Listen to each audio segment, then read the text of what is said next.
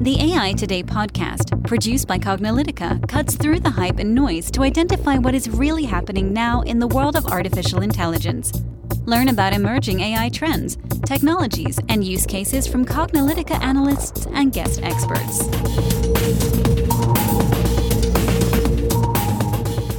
Hello, and welcome to the AI Today podcast. I'm your host, Kathleen Walch.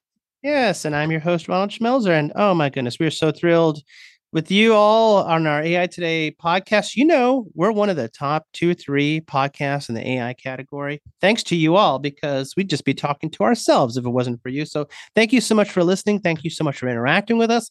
Thank you so much for telling us how much you've enjoyed our glossary series that we're in the midst of. Uh, and some of the other podcasts we've done, you've really enjoyed our failure series. We know that was very popular. Our use case series, our ethical and responsible AI series. We could see the downloads. We know you guys love that stuff. So, but you know, we don't want to be passive. So you tell us, just tell us what you like. Tell us what you don't like. Tell us a term. Maybe we explained a term in the glossary series that you thought we should explain better, deeper, or at some other level. We could do. We could come back. There's no reason why we can't revisit the glossary series.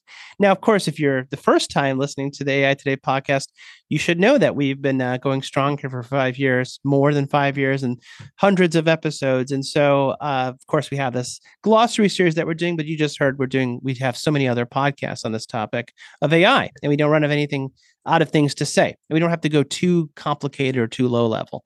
So, you know, we're really focusing here on giving you all the proper understanding of AI so you can put AI uh, to work for you today. Exactly. So we have put together a very comprehensive AI glossary that we will link in the show notes. You can also find it at cognilytica.com.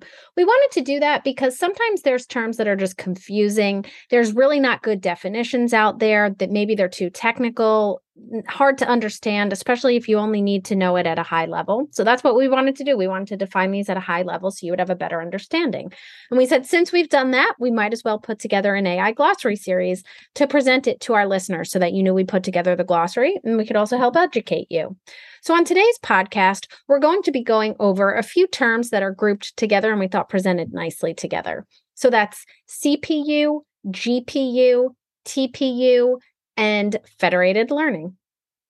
So let's start with CPU because you all know what CPUs are. We don't need to define that. Maybe you're not. You got a computer. You're listening to us on a computer of some sort. Could be a phone, could be your desktop computer, could be somewhere. We know that uh, you may or may not know that machine learning and what we're trying to do with artificial intelligence, a lot of what we're trying to do is do a lot of these mathematically intense calculations where we're trying to get these machine learning systems to learn something. We're going to give it data, and these machine learning systems will take this data and try to create these models that represent its understanding of that data for a particular learning task. And then we're going to use that model in the real world. We're going to try to get it to generalize against data the model's never seen before, and hopefully perform well. That's what the uh, that's what we're trying to do. There's a lot of terms I just said there. If you don't know what generalization is, a machine learning model, model training, all that sort of stuff, you should listen to our podcasts about that. But you might think, well, wait a second. Uh, what what systems are actually? Do I need some specialized, mysterious? Uh, you know, hardware that, you know, some researcher has built somewhere to do it? Or can I use just my whatever I've got off the shelf? And the answer is yes to both of those questions. So, first of all, you can use an ordinary CPU, your, your current machine, general purpose hardware, to handle any of the processing tasks and instructions needed for machine learning just as much as it can handle any of the processing instructions or operations for your computer to do anything sending email, watching videos, listening to podcasts. And specifically in terms of machine learning and AI, general purpose CPUs can be used to train machine learning models and perform inference, which is the prediction phase, on machine learning models as general purpose processors. They're just not as efficient for doing highly mathematical tasks. It's not, that's not what they're built for. They're built for general computing uh, instructions. So we real one of the biggest innovations in neural nets especially deep learning neural networks which we explained in another podcast is that we have these mathematical techniques that allow us to build these neural nets faster we can get to convergence faster use more sophisticated mathematical techniques but also more sophisticated networks, which means that these networks are bigger, have more layers. These layers are more complicated. We're asking to do more things. So a general purpose CPU tends to, well, uh, sort of wheeze and cough you know, when you're asking just to constantly crunch on numbers. Now, fortunately, we have a more specific kind of hardware called the graphical processing unit, the GPU, which is a specific specialized piece of computer hardware that is optimized for computationally intensive tasks. Now, they've been used. The reason why they're called graphical processing units is because it used to, well, it still is one of the most uh, compu- computationally intensive tasks. There's rendering video and rendering, you know, animations and rendering calculations for, you know, 3D images, and especially when you're playing games where the game is, you know, you you shoot someone, this thing's got to like move around the screen. It, it's not like pre-recorded video. The computer has to figure things out on the fly. So the computer like wheezes and coughs if you don't have some specialized hardware. People realize, hey, give me some GPUs these uh you know expensive little cards and other things where I can optimize it and it'll, it'll make my game faster or maybe I can do cryptocurrency which is also mathematically intense faster but specifically for machine learning op- is the uh, mathematical operations and we really needed gpus to make deep learning a reality. Without gpus it just would have taken so long to do these tasks that we may not have had these innovations. And the fact that we can get constant innovation over and over and over so quickly in part is not just due to great algorithms and lots of data and better techniques but also these gpus which are much more optimized to do the tasks for machine learning.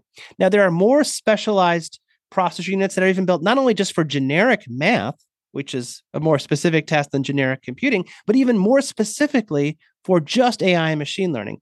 Um, uh, a while ago, Google built uh, their own specialized chipset called the Tensor Processing Unit, the TPUs, which is specifically optimized to speed up machine learning training and inference especially when using Google's TensorFlow, which is a particular library for building deep learning networks. Now, I explain TensorFlow at another time, but you should understand that if you just want to do machine learning model training and inference, there's even more specialized hardware. And there's other chips that are out there people are building to do very specific kinds of AI and machine learning. So this is kind of a way of speeding up the training time, speeding up the inference time, and just speeding things up. But we have some other approaches we can use not only to speed things up, but maybe divide up training in some some more complicated ways. Exactly. So maybe you have heard of the term federated learning. You're like, what is this all about? So it's also known as collaborative learning. And it's a machine learning technique where a model is trained across multiple decentralized devices or servers, keeping local data sets without the need to exchange or share this data. So, you know, as you can imagine, it allows other groups to use data and to train their systems without having to share that data, which helps overcome certain challenges related to data sharing, data governance, data privacy, data security, uh, which can be incredibly beneficial, especially for different applications that you're doing. So, if you think about this, you know, applications uh, for federated learning are really focused around areas that might need that data privacy, data security, such as defense or telecommunications, IoT, finance, and pharmaceuticals as well. Yeah, so hopefully this gave you a good overview of uh, these concepts. I mean, um, you know, obviously you need to understand at a high level, and uh, you know, giving you this understanding will help you figure out how to optimize your processes for building and training and using machine learning models. Exactly. But understanding these terms at a high level is one thing, but knowing how to put them into practice is another.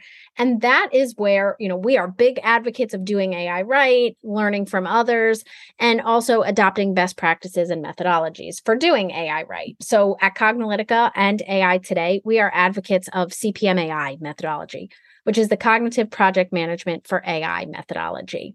For our AI Today listeners, we've put together a free intro to CPM AI course so that you can check it out, learn about it, um, you can go to aitoday.live slash CPMAI to register and sign up for the free course.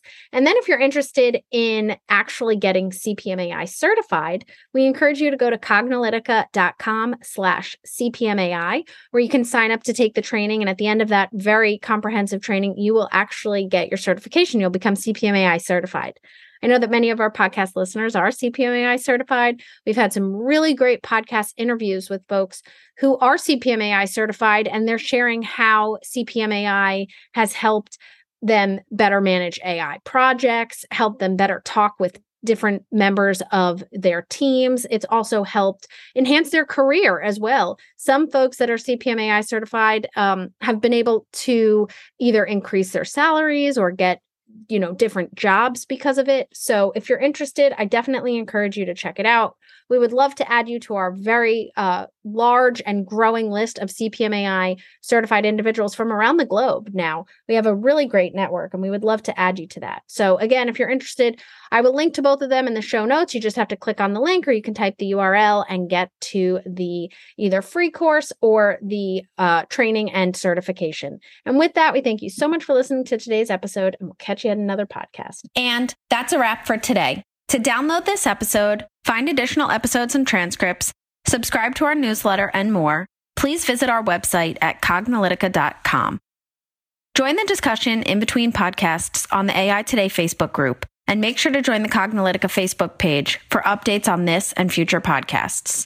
Also, subscribe to our podcast in iTunes, Google Play, and elsewhere to get notified of future episodes.